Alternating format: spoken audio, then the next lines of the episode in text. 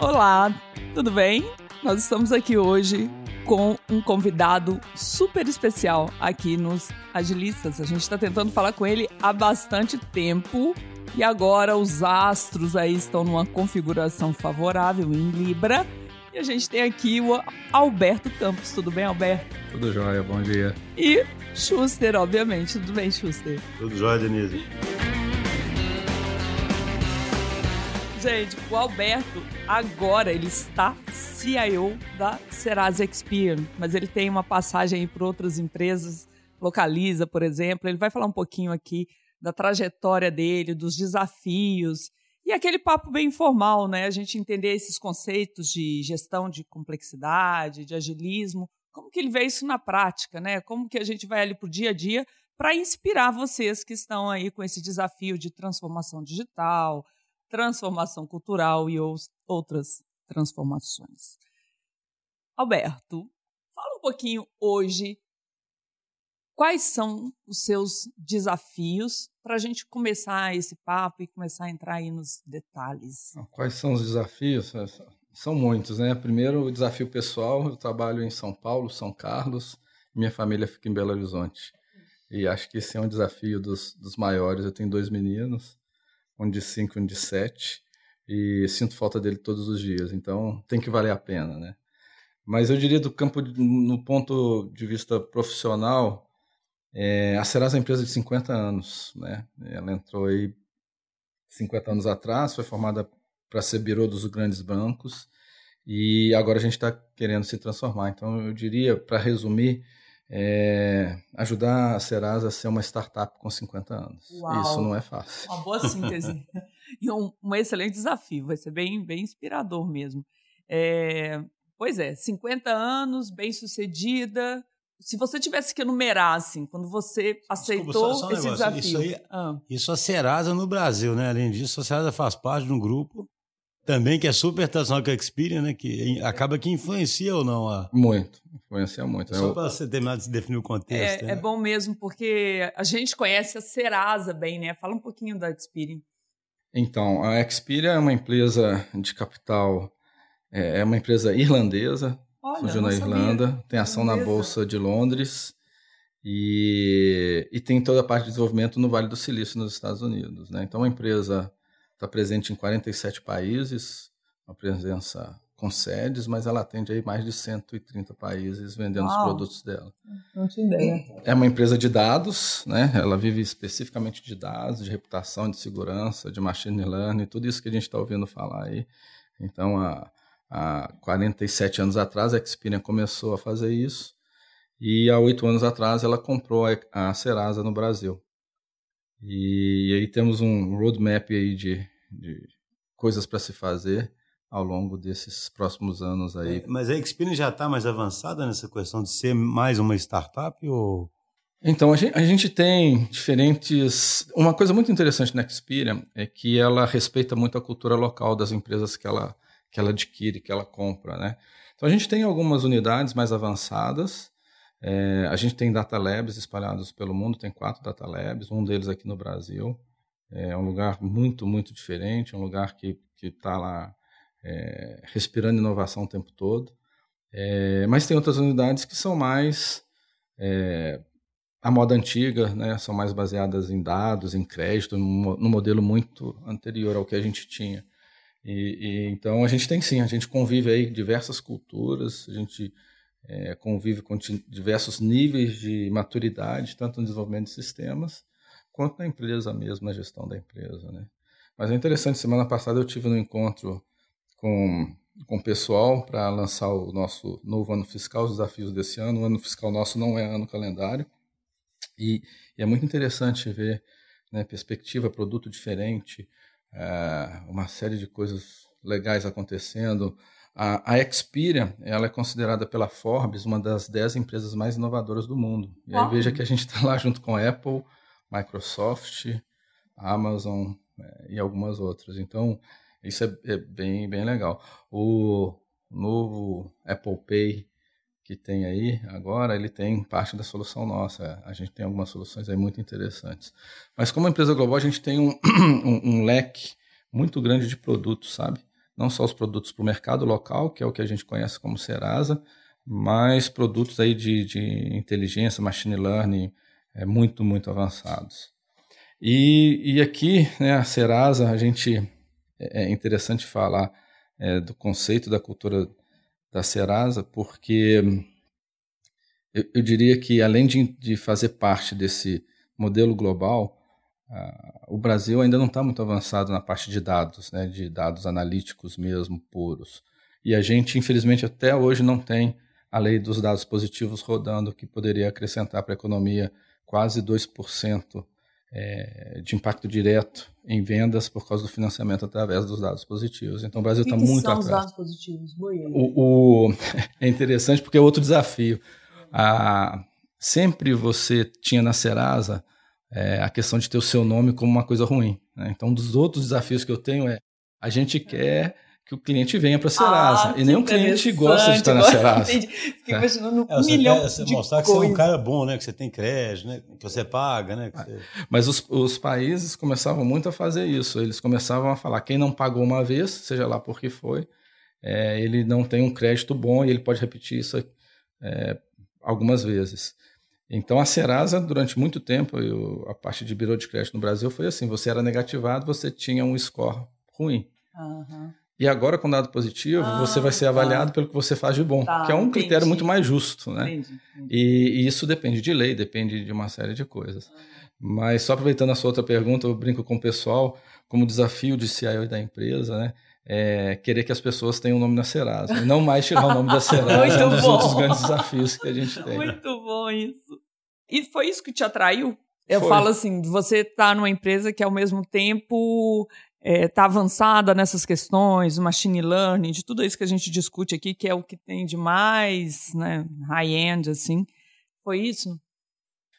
Olha, isso também, né? É, eu acho que é, surfar essa nova onda de dados não tem dúvida que é o futuro. Então, eu queria muito conhecer isso, não conhecia, não tinha condições de exercitar isso na plenitude como faço hoje. E sim, foi. É uma empresa grande também, uma cultura é, muito grande, mas o desafio de de começar a ter essa, esse novo modelo de trabalhar, ways of working que a gente tem, que a gente pode colocar, eu acho que é muito interessante. No passado eu tive uma experiência, e eu falei isso na minha entrevista, e acho que por isso eles me contrataram. Dois motivos que acho que eles me contrataram, né? Uma porque eu falei com eles, poxa, vim para uma empresa onde eu não queria estar, é, deve ser bom para a gente transformar esse mindset. Então, é, eu, quero vir, eu quero ir para a Serasa, trabalhar na Serasa, e quero passar até meu nome na Serasa, não como um cara que deve, mas como um cara que tem um, portfólio interessante. Mas o outro é porque eu, quase, nossa, tem quase 20 anos atrás, eu tive uma experiência de desenvolver um sistema com alemães, com indianos e com brasileiros, tentando é, diminuir o tempo de entrega, fazendo um projeto Falling the Sun. E o projeto foi uma droga, foi um fracasso completo. E acho que a gente não tinha tecnologia, não tinha maneira de fazê-lo. E hoje acho que a gente tem como fazê-lo. Então, o Brasil está é, tá começando a ser, né, nós estamos mudando aí esse conceito de país do jeitinho para o país que pode sustentar a gente como Experian Global. Semana retrasada, a gente conseguiu desbancar os indianos. Eu estou levando para São Carlos o desenvolvimento da solução de, de billing global. Gente, que notícia! Carlos, desbancar é. os indianos não é, é. para qualquer um. A gente, o preço unitário deles ah. é, é muito interessante. A qualidade do serviço deles individualmente, não tem dúvida. Mas quando a gente fala para trabalhar em grupo, o TCO, né, o Total Cost of Ownership, nosso está sendo muito interessante. E quando você começa a entregar rápido, entregar com valor, aí bem na cultura ágil, né, dos agilistas, fazer os sprints, comprometer, aí acho que não tem, não tem dúvida que dá para funcionar. E essa cultura ágil é uma coisa Brasil ou isso é geral? Então, é, nós temos agora um projeto para colocar isso geral, começando pelo Brasil. Né? Então, Olha então bem, feito... por que começando pelo Brasil? porque eles acharam que a gente aqui estava mais pronto, mais preparado para isso. Né? Então tem um projeto global é, e aí eles querem que a gente faça isso, que a gente faça plataformas, que a gente faça uma série de coisas a partir do Brasil. A gente, na Serasa, hoje a gente já trabalha dentro da TI com 100% ágil em tudo, inclusive infraestrutura, com SRE. É um modelo bem diferente de DevSecOps. É, muita coisa deu certo, uma porrada de coisa deu errado também. É, mas a gente foi aprendendo para fazer isso. Então, o Brasil está passa, passando a liderar essa transformação. Aqui. É, me vi até uma, uma questão que eu nunca tive pensado antes. É, você acha que o, o, Brasil, a cultura brasileira, ela é mais adaptável à proposta do ágil? Muito mais. Eu acho que sim. Por causa dos times, Não só autonomia. por isso. É, tem, o, tem um lado bom e um lado ruim. Eu, eu hum. faria um resumo um pouquinho diferente. Tem muita gente que fala que o, o brasileiro e o Brasil é o país do jeitinho. Olhando pelo lado negativo, sim, isso é ruim, a gente tem que combater, mas olhando de um outro lado da moeda, nós somos um país de pessoas muito resilientes, onde o aprendizado e retrospectiva é muito grande. Então, se a gente conseguir aproveitar esse lado bom, eu acho que a gente tem muita vantagem. É, os ingleses são muito metódicos, né? Essa, muito... Nós somos flexíveis, né? Essa flexibilidade ajuda. Faz parte da brincadeira, né? Do arte ser flexível, né? Lidar melhor com erro, né? Lidar melhor com com falta de planejamento, então, lidar melhor com falta de prescrição, talvez. Né? Exato. Uhum. Mas e, e, a convivência também, né? A gente consegue aí compartilhar algumas ideias, algumas coisas de uma maneira mais fácil. Agora, Roberto, uma, uma, curiosidade: quando você fala em ficar ágil, vocês estão conseguindo avançar com o modelo além da TI? De redesenhar a empresa em termos de squads mesmo, assim? É, então, a gente está, mas muito devagar, né? É, é, veja, é interessante, existe um livro chamado DNA das Organizações que eu li, eu recebi de presente quando eu comecei numa empresa global, e eu recomendo para todo mundo, se for trabalhar numa empresa global, global, leia esse livro. Porque ele traz muita questão de formação cultural e quanto que ela influencia a tomada de decisão naqueles países. É, então, Schuster, eu, eu acho que sim, a gente tem aí uma, uma série de coisas, vantagens que o Brasil tem, é, para fazer isso. Agora, ao mesmo tempo, algumas outras áreas são mais de controle. E aí é que é o, o grande desafio. Né? A gente trabalha com dados, a gente trabalha com reputação. Então, é, os controles, segurança, compliance, risco, eu tenho pelo menos 50, 60% do meu tempo são reuniões de risco, compliance, controle, segurança. O negócio é muito apoiado nisso, né? Muito, muito. Reputação. 50 anos de reputação e boa reputação sem ter vazamento de informações é muito importante. Ainda mais com o LGPD agora, isso é, é, muito, muito importante. Então, se de um lado eu tenho que manter controles e do outro eu tenho que dar agilidade, é, isso é meio antagônico. Né? Eu falo, eu dou um exemplo, né? é, é, velocidade inversamente proporcional à segurança. Basta você aumentar a segurança da sua casa, coloca uma porta, dois cachorros, três tetrachaves. Quando você for entrar, você vai gastar cinco vezes mais o tempo. Então, conseguir equilibrar isso é muito difícil. É, mas a gente conseguiu com alguns squads menores, algumas BUs menores, então tem uma parte de marketing funcionando bem. A gente tem uma unidade de atendimento ao consumidor que ela é mais ágil, ela roda em Blumenau. É, agora, Credit Bureau, até pela plataforma monolítica, mainframe, alguns, alguns outros aspectos, faz com que a gente tenha aí muita coisa para se fazer. O que é mais importante para mim é o desejo né, que a alta gestão tem de fazer isso. E, e, a gente já mostrou que é possível. Né? Então, assim, é um processo, né? a gente vai demorar um tempo, a TI já virou, né? agora as unidades de negócio têm que virar. A gente escolheu o framework LESS para fazer implantação em toda a empresa, onde o PO na área de negócio acaba tendo um papel muito importante, mas eu vou ter que mexer em cargos, salários, incentivos. É, de incentivo, né? Sim, direção, comando. Mas a empresa está querendo, né? Eu acho que uma coisa interessante, gente, aí a gente vai em agilidade, fala em MVP. É, eu acho que resultado gera credibilidade, que te gera oportunidade de fazer de novo. E aí você retroalimenta esse ciclo positivo. É, então a gente conseguiu fazer isso no ABU, deu um resultado legal. É, esse resultado está dando mais oportunidade, a gente vai fazer, vai estender. Vai disseminando, né? Vai pelo exemplo, né? Mas não é fácil, a gente sabe que mudar não é fácil, né? Sabe algo que tem chamado muita atenção? A, a TI puxando o desenvolvimento da organização em todas as suas esferas. Você acabou de falar, vamos ter que investir em sistema de recompensas, de bonificação, dos incentivos. Como que é a relação lá na, na Serasa entre RH, DHO, TI? Então, é também um processo de transformação, né? A gente a gente está aprendendo muito junto, eu diria isso. O, é, pessoas, números, tecnologia, conviver isso aí numa salada é uma salada com vários vários sabores, né? Então, é, eu tenho um parceiro agora é, na área de RH que está nos ajudando muito nesse projeto de transformação da Experian. Ele veio da área de tecnologia, Olha ele foi uma área de negócio, ele foi um cara de né? negócio, né? Jeito. foi para a área de RH E ah. ele está trabalhando conosco hoje, trabalhou em, em algumas empresas, algumas startups, ele está trazendo uma pegada muito, muito interessante para a gente. E aos poucos a gente está montando os squads, projetos específicos, onde você convida as pessoas é, das diversas áreas e elas ficam lá conosco e depois elas vão multiplicar isso dentro das áreas. É um dos caminhos que a gente está utilizando. Você teve participação na escolha desse perfil? Sim, a gente teve. A gente faz muito lá é, em conjunto, né? Eu tenho, eu tenho um presidente que, que incentiva muito isso, que delega muito isso. É, mas foi, foi bem legal. Acho que a gente está tá fazendo um trabalho legal. Ele tem só um mês, mas já deu para ver que a gente vai, Alinhado, vai ter muita né? coisa aí para fazer junto. Se você tivesse que começar uma empresa do zero, liberdade total para montar uma equipe, a estrutura, tudo do seu jeito, como é que seria?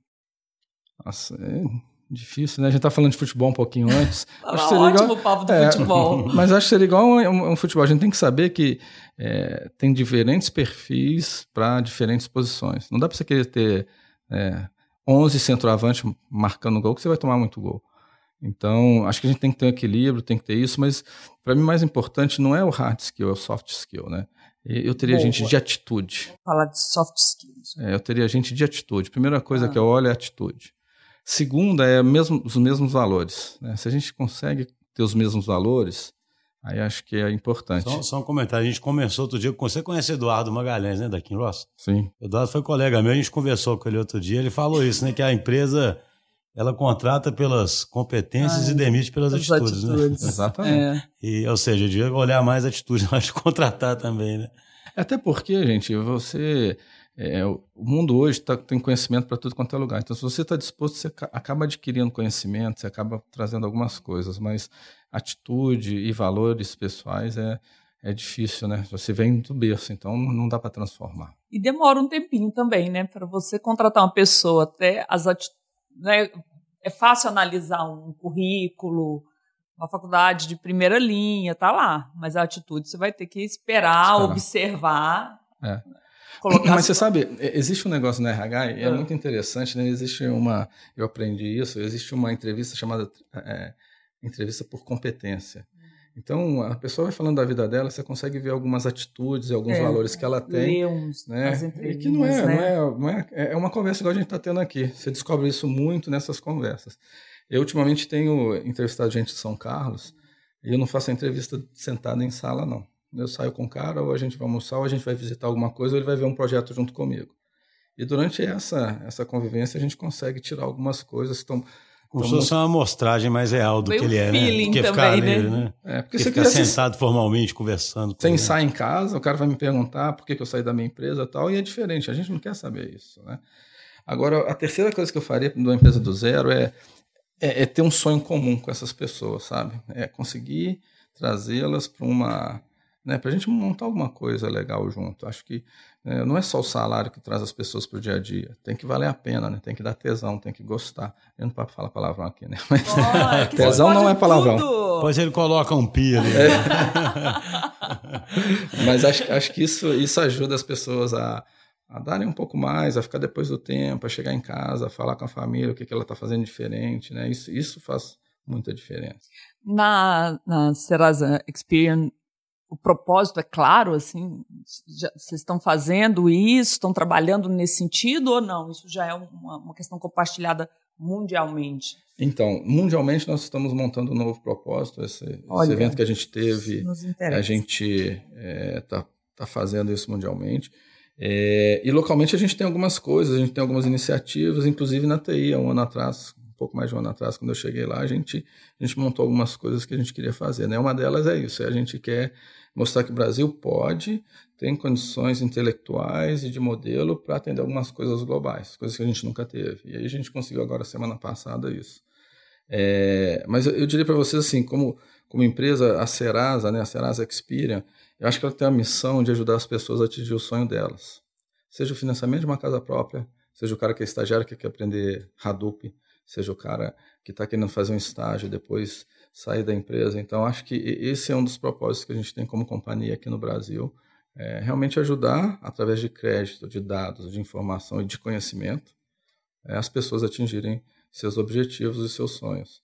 E isso faz toda a diferença, né? Eu não sou mais, eu não dou um score, Né? O score tem um motivo para a pessoa querer melhorar de vida, ter uma outra casa, um carro. Roberto, uma, uma curiosidade que eu tenho é o seguinte: é, essa transformação digital está acontecendo em todo tipo de segmento, né? A gente circula, a gente olhando nosso próprio portfólio de clientes, é, tem desde é, mineração, né, até construtora, até empresa que tem consumidor final. Eu tenho curiosidade de entender o seguinte: no, no, você já passou por mais de um segmento, né? No caso, por exemplo, da, da Experian, essa mudança é muito por causa da pressão que você sente de consumidor final, alguma coisa desse tipo?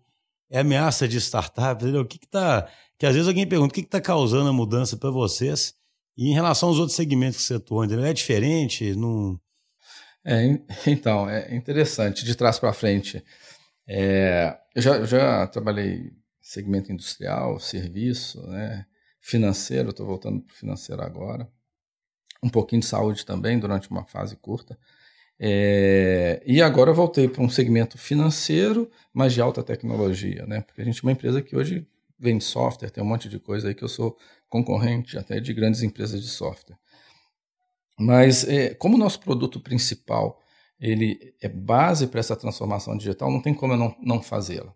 Né? Se as empresas estão se transformando digitalmente, então não dá para continuar tendo os sistemas que eu tinha, que eu vendia, que eram monolíticos e que você recebia daquela maneira. Então, flexibilidade, adaptabilidade para sustentar essa transformação é, é muito importante. A gente tem um produto que ele acompanha a jornada digital de uma empresa, desde o levantamento de leads, de prospects, né, é, dentro de um segmento, de uma região do mercado, é, até a, a, qualificação desses leads, é, uma, uma base de dados mais eficiente e depois uma correlação através de machine learning dentro do ambiente desses, desses clientes. Né? A gente tem uma plataforma na nuvem hoje que eu pego dados dos clientes anonimizados, enriqueço com os dados que eu acho que são correlacionados, entrego para eles modelos para que eles possam usar isso no dia a dia. Então, é, respondendo a sua pergunta, como a gente é, é um fornecedor importante nesses processos digitais ou não,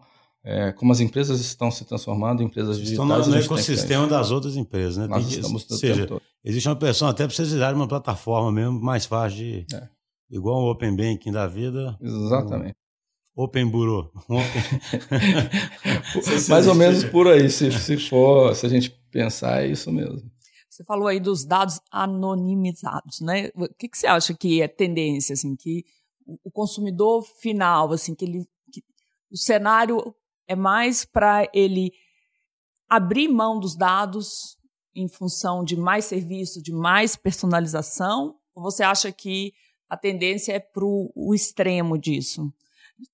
Assim, da, da, pessoa ter consciência do valor do dado e aí é, se fechar para isso, né? A gente estava vendo algumas palestras um dia desses, assim, falando que os milionários americanos eles já, eles já entenderam isso, então eles não querem os dados, mesmo, né? Entendi o que, que você disse de ser anônimo e tal, mas assim estão pressionando o caminho oposto disso. É, é olha só, é, é, existe aquele, aquela tendência do no movimento em pêndulo, né? Você vai uhum. de um extremo ao outro até atingir o equilíbrio. Eu acho que a gente está passando por várias ondas e a, a principal delas é ter credibilidade e reputação. É, o Brasil sem LGPD é, um, é, uma coisa muito ruim, porque os seus dados hoje estão sendo analisados por alguém que você não sabe. E estão tirando conclusões a, a, seu respeito, a pessoas que têm clusters similares aos seus. Então, primeiro, uma legislação robusta e moderna é muito importante para a gente ter os dados preservados, que são é, é ativos importantes que a gente tem. É, mas, de novo, é uma jornada, né? existe um, um processo de amadurecimento nesse ciclo todo. O, a questão hoje de, de internet, dos dados, e, e, ela vai ficar pior, tá, Denise? Porque o 5G que vem por aí, a quantidade de dados que vai transitar e a maneira como eles vão ser usados é uma coisa que a gente nunca viu. A gente já teve mostras na Experian, né, bom, de uma empresa é, é, mundial é isso, a gente tem. Tem seus laboratórios. Tem, é, tem seus laboratórios, tem isso tudo. E, gente, não dá para não dá para descrever para vocês o que, que acontece nesse movimento de 5G. É, então, eu acho que no futuro, quando a gente tiver uma, é, uma questão de legislação, de reputação, de credibilidade maior, a gente vai aceitar que alguns dados sejam compartilhados. principalmente dados de, de saúde. Eu vou dar para você exemplo de saúde. Por que, que eu não vou compartilhar um dado meu de saúde sobre um, um problema que eu tenho pode ou uma ajudar, virtude que eu tenho? Alguma... Pode me ajudar e pode ajudar outras pessoas. Uhum. Né? Então, agora, de repente, eu não quero dar meus dados de conta bancária. É, então, acho que a gente vai ter que segmentar, vai ter que entender, vai ter que ter um nível de governança, de lei que suporte isso muito bem. Mas até lá a gente vai passar aí por, por altos e baixos né, que, que são ruins. Mas eu vejo a LGPD como um grande primeiro passo no mercado brasileiro para isso, assim como as leis em outros países.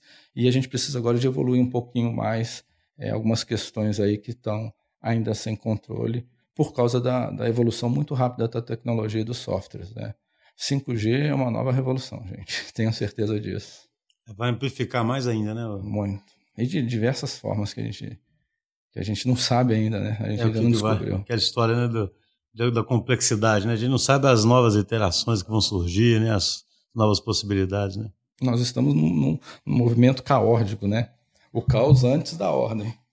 E até chegar à ordem, né? Você acha que tudo é caos. E talvez não chegue, né? Talvez o caórdico seja o nosso novo, nosso novo estado.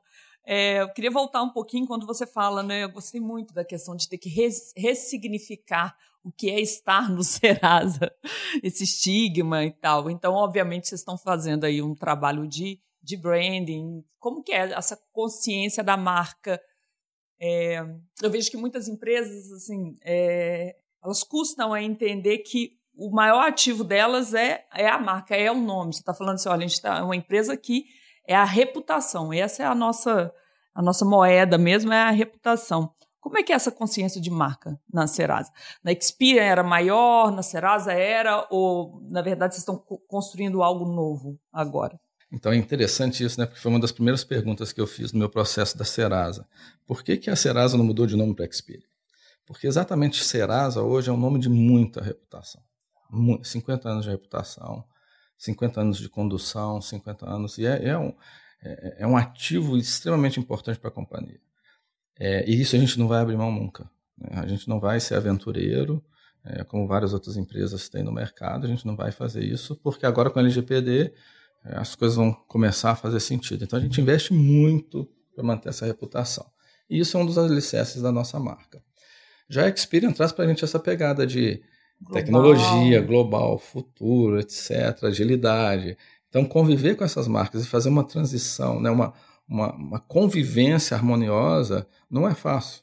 E a Expira é muito mais fácil chegar para todos os países e falar, passem a ser Expira, e a gente não faz isso. Então, a gente mantém a identidade daquele país e depois vai agregando alguns atributos à marca que vão ajudar a marca é, a se consolidar é, dentro do que a gente está querendo. A gente está passando exatamente por esse processo agora, trazendo uma parte de tecnologia muito grande com a LGPD, que vai nos ajudar a, muito a diferenciar. Então, Denise, é um trabalho grande, é intenso, extenso, é, e, e, a gente está ainda começando esse trabalho aqui, Serasa Expira. Vocês vão começar a ouvir mais falar de Serasa Expira do que a gente ouvia antes, ouvia mais Serasa. É, então, isso vai ser, vai ser interessante. É preocupação constante. Daí a necessidade de falar de propósito, daí a necessidade Esse de falar de agilidade, daí a necessidade de falar de tecnologia e de evolução. Né? E em relação a, a, pessoas, talento, atração de talentos, né, que acaba que isso tudo que você está falando, né, deixar mais claro o propósito, o que, que significou, por que continuar com Serasa, ter Experience, o que, que isso significa. É, como que é hoje o desenvolvimento de pessoas na Serasa? Assim, vocês vocês têm encontrado os talentos, as é pessoas. Isso, e, complementando, do... né, você viu? A, é, não, desculpa, porque uma notícia que circulou deve ter um mês, você viu? Que não é novidade, não, mas o gap de profissionais de TI que vai ter. Pois é. Porque é, assim, o Brasil está com desemprego, acho, de 13%, e o desemprego na área de TI é, é zero, menos né? É, é, menos. e aí, sei lá, tem uma associação que eu esqueci qual que é, que ela, ela ela estima não sei quantas mil vagas e as faculdades ela já não entrega capacidade, sendo que o que elas entregam, 50% só, que serve para o mercado. Né? Entende? Ou seja, ainda o profissional é formado e não serve para o mercado. Né? É, e uma empresa que é pura tecnologia, né? Eu estou entendendo que a Serasa é pura tecnologia, né? Assim, no final das contas, e cada vez mais, né? Que que Então, faz um cenário desse aqui, é o que todo mundo hoje está. Bom, essa, é, essa é a pergunta de um milhão de dólares hoje, né? É, veja, a gente passa pelo, pelo mesmo que acho que todas as empresas de tecnologia estão passando hoje, né? É, é, só que acho que tem um pouquinho, e a gente está tentando dar uma abordagem um pouquinho diferente, né? É, a nova geração hoje não quer mais aposentar no primeiro emprego mas ela quer ter boas experiências, ela quer estar conectada com a gente, ela quer estar num propósito. Então, é, o que eu estou falando com vocês aqui ainda é, é uma, uma, uma, semente muito dentro da TI. É, eu, eu, convido a pessoa para estar conosco na próxima jornada. É, como eu sou mineiro, lá todo mundo é paulista, eu falo, deixa eu te contar um, um, um caos. Eu sou de Minas, eu peguei o trem, saí de Belo Horizonte, tive várias paradas e vim para São Paulo. E a gente vai fazer a mesma coisa aqui agora. Eu tenho, ó, nos próximos épicos, ou nos próximos quarters, né, para a gente pra já começar a colocar um pouco de pegada ágil, eu comecei a transformar os termos lá em termos mais conhecidos do mundo ágil. Então, falei, olha, eu vou ter tantos épicos para entregar isso aqui. Então, estou te convidando para pegar esse trem conosco até aqui. É um desafio ali. Um né? desafio. Mas... Com essas regrinhas aqui, que são simples. Não é a definição da vida, não, né? Não, porque normalmente as pessoas antes, na minha época, era muito assim. E as pessoas vêm e vão trabalhando com a gente durante essa jornada. Quando a gente chega na jornada e foi ok, faz a retrospectiva, a gente fala com ele de novo, cara, nós temos mais um desafio, vamos para frente, vamos juntos. Senão, o cara pega outro trem, quem sabe a gente vai encontrar numa outra estação. Isso acontece muito. Eu tive um cara que foi trabalhar comigo agora recentemente, durante é, três, quatro meses, e foi para fora, foi trabalhar no Google nos Estados Unidos. Mas ele falou que estava indo lá porque a gente tinha uma proposta interessante para essa jornada com ele. Então, veja, cada vez mais a gente está muito colado nisso nas pessoas. Né? Olha, tem essa jornada, eu te ajudo a aprender aqui e a gente vai para a próxima. E aí, gente, o modelo ágil para a gente lá na Xperia, não, a gente fala de framework de implantação como metodologia, mas para a gente é muito mais uma caixa de ferramentas que a gente tem lá na Xperia. Quem já foi lá é, sabe, né? Então eu tenho lá o que a gente chama de Toolbox 360, foi uma ideia deles, do pessoal de lá, que eles falam todas as ferramentas que a gente tem e a pessoa coloca lá o post-it falando: olha, eu conheço essa ferramenta e eu estou interessado em aprender essa outra.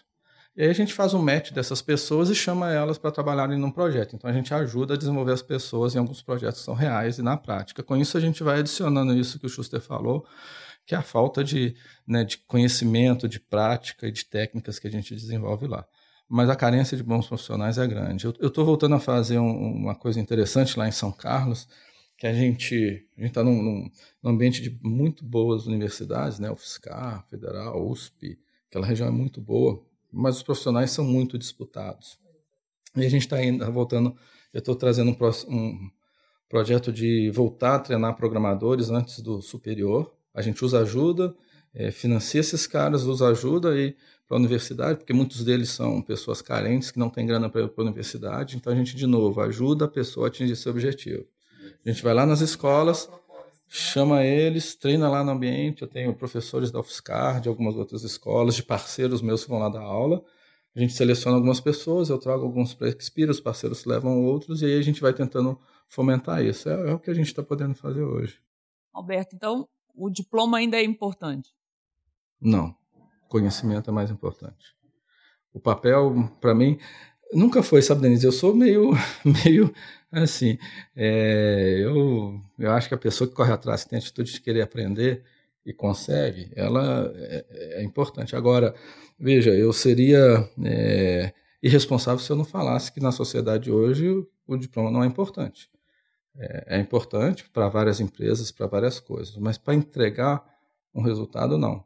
E aí eu volto para vocês o seguinte: quem que vocês preferem fazer uma viagem é, sei lá, de balão, de asa delta de paraglider. O cara que tem um certificado, PhD, estudou sentado numa sala de aula 200 horas, ou um cara que voou mais de 200 horas. Um piloto que voou mais de 200 horas. Então, essa experiência, conhecimento, atitude, acho que é importante. No dia a dia, a adaptabilidade, a capacidade de reagir é mais importante do que a teoria numa sala de aula. Até porque nós damos aula numa escola, né, o modelo de escola para mim está tá totalmente. totalmente é, é. Esse é um ponto que a gente precisa discutir com mais frequência, né? Ah, não sei se é o Google, a Amazon já não está olhando, não considera diploma na sua avaliação. É o que você falou é a atitude, é o dia a dia, e tal, é o período de experiência que vai mostrar se a pessoa está apta ou não. E às vezes eu tenho a impressão de que quem está prolongando o modelo das, das universidades é o RH, cobrando é, o diploma. E eu sou professora, então assim, eu falo de um lugar que não, não é confortável, né? Sou professora da PUC, da Fundação Dom Cabral, então a pressão, né? A gente entrevista muito é, vocês e falamos sobre isso, mas a pressão está sobre todos os setores da sociedade, né? Então é, um é, recado. Gente, assim, é, pra... a, a, universidade onde o cara está formando, às vezes é mais um, um sinalizador de que você imagina que aquele cara é bom já que ele formou lá, do que você está tão preocupado com o que ele fez lá, né? A verdade é essa, né? Você fala assim, esse cara deve ser bom que ele, ele conseguiu formar, não sei aonde. Mas você não fica assim. Não é definido, não tem o peso é, que já não é, teve, não é né, que, ah, gente? Ah, então ele vai chegar aqui. É mais assim, esse cara deve ser bom, né? Não, e, Se tivesse e, outras dicas, né, que, que você soubesse que ele é outros, outras coisas sinalizassem isso, é igual pra gente aqui na DT, é totalmente irrelevante nesse sentido. A formação, por outro lado, ela fica importante mais porque o pessoal ainda. É os bons ainda uhum. tentam ir para as melhores é. faculdades, e aí você pensa, eu vou lá nas melhores faculdades e pego. Mas o dia que isso for acabando, né? eu fico sempre pensando, o cara vai e monta o currículo dele hoje na internet, né? Faz um tanto de coisas do Coursera, coisas não sei aonde, me faz um currículo às vezes muito mais legal do que qualquer né, mistura humana com desenvolvimento, com não sei o quê. Às vezes um cara desse vai ser muito melhor, né? Do que... E hoje dá para montar cada currículo, né? E dá para ter aula com o melhor professor do mundo em cada coisa, né? Tem um negócio, é só um comentário que eu acho bacana. O, o Nassim Taleb, num livro dele lá, que eu não lembro qual, ele fala uma, uma analogia interessante, que ele fala assim: na época, antigamente, por exemplo, você queria escutar um cantor de ópera. Então você tinha a opção de escutar só na sua cidadezinha um cantor de ópera lá, né? Aí, de repente, quando começaram a gravar disco, você podia escutar o melhor, né? Isso acabou com os locais, né, coitados? Porque assim, você para ópera, você tinha opção, né?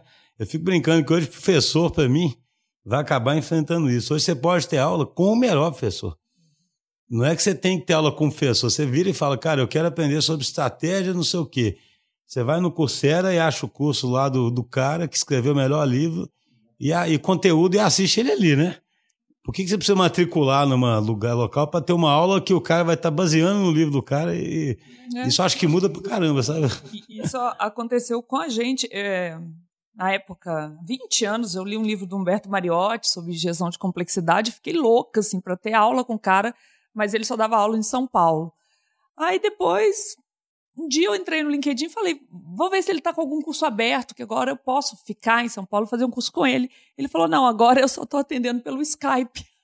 E aí a gente entrou num programa de mentoria com ele. Então, assim, não é, é só. É um ótimo que... exemplo, né? Você vai direto nele, né? Vai direto Você na fonte. nem da instituição porque... ali. E de onde ele grava? Da casa dele, sem um grande equipamento, e é maravilhoso, né? Então, eu acho que fica acho que os agilistas, né, a gente pega essa linha mestra do agilismo, mas é, é sobre todas essas transformações e desafios. Então, a gente tem aqui um CIO dando aula para nós de DHO, de desenvolvimento do negócio, e, e ele falando de uma pessoa de RH que, na verdade, tem uma formação técnica, e são alertas. Né? O, como é ser relevante nesse mundo caótico que você colocou tão bem, né, Alberto? Então a gente tem aqui um minutinho para você já? fechar, passa muito rápido, passa né? Rápido. Senão foi bom. é, é, é legal. O que, que você gostaria de falar, Alberto, para quem assim está aí numa empresa que já entendeu que tem que mudar, mas a empresa, a liderança ainda não pode ter até entendido, mas não está fazendo um movimento para mudança, né? Uh, a gente estava vendo qual foi a estatística da Deloitte, né? Falando da, da consciência ah, é do... da mudança. Repete aí para nós, Xuxa. Acho que você Não, até falou no último. Um negócio interessante. Tem um, uma estatística recente aí de um. Você pesquisa com todo executivo, sei lá, 82, 88% de todo mundo fala que vai ter disrupção, que tem que mudar, etc.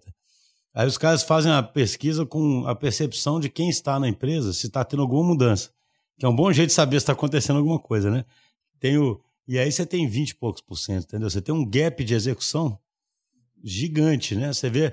Porque é, é, é que a grande dificuldade de toda empresa grande é pegar um modelo que trouxe ela até aquele momento e mudar isso, né? É muito difícil, né? E, Principalmente o sucesso. É, porque assim, é, não é chegar e falar que o passado não estava certo, é porque o mundo mudou, né? Mas é difícil ser esse desapego aí, o cara tem que fazer até virar budista, né? Exato. Então, é, é isso que a gente gostaria. Para essas pessoas que estão conscientes, mas ainda não estão conseguindo fazer a mudança, começar esse movimento, qual que é o teu conselho, a tua dica? Eu acho que começar pequeno, né? O que a gente fala aí dos MVPs na agilidade. Mas eu, eu, eu, eu gosto de simplificar isso muito falando que resultado gera credibilidade, que te gera oportunidade de fazer de novo. Então, resultado de uma coisa pequena vai te dar credibilidade, vai te dar oportunidade de fazer uma coisa um pouco maior e assim sucessivamente. Acho que é, a gente não precisa querer que a empresa faça a transformação toda. Eu posso começar no meu setor, no meu departamento, eu posso usar um Kanban, um Lean, eu posso estudar, eu posso estar preparado, eu posso me capacitar. Eu não tenho mais que esperar o meu chefe, a empresa. Eu estou vendo o movimento do mundo. Então, se pudesse dar uma dica é essa. E não esquecer que nesse processo, retrospectiva é muito importante. Né? Humildade de parar, de reconhecer o que está certo, o que está errado e fazer hoje melhor do que ontem, amanhã melhor do que hoje. Isso tem que ser constante na nossa vida, né? Para a gente fazer. Então, acho que eu falaria essas duas coisas muito simples: é resultado, credibilidade, oportunidade, gira a roda, faça a retrospectiva. Criar, criar o ciclo virtuoso ali. E cria né? o ciclo virtuoso. Aí, automaticamente, as pessoas vão se engajando aí nesse, nessa transformação e acaba que ela fica legal. Aí tenha paciência, porque né, as pessoas mudam na velocidade que elas querem mudar. Não adianta você tentar fazer com que o outro mude muito rápido, que às vezes ele nem consegue, ele nem tem visão para aquilo. Então, mas é isso. Eu espero ter contribuído aí. Obrigado Nossa. pelo tempo. Passou tão rápido ótimo. que eu queria fazer umas perguntas para vocês e não, não consegui. Foi ótimo. Obrigada. Pessoal, olha, foi demais, né? Se você ficou com uma dúvida, quer mandar o seu feedback para nós, a gente insiste nisso porque para a gente evoluir precisa do seu feedback, precisa dessa análise aqui de a nossa retrospectiva e continue com a gente. Se você ainda não compartilhou os nossos podcasts, manda aí para os seus colegas. A gente tem recebido muito incentivo, né, Schuster? Então a gente quer fazer outros programas relevantes para vocês. Então você ouviu Os Agilistas.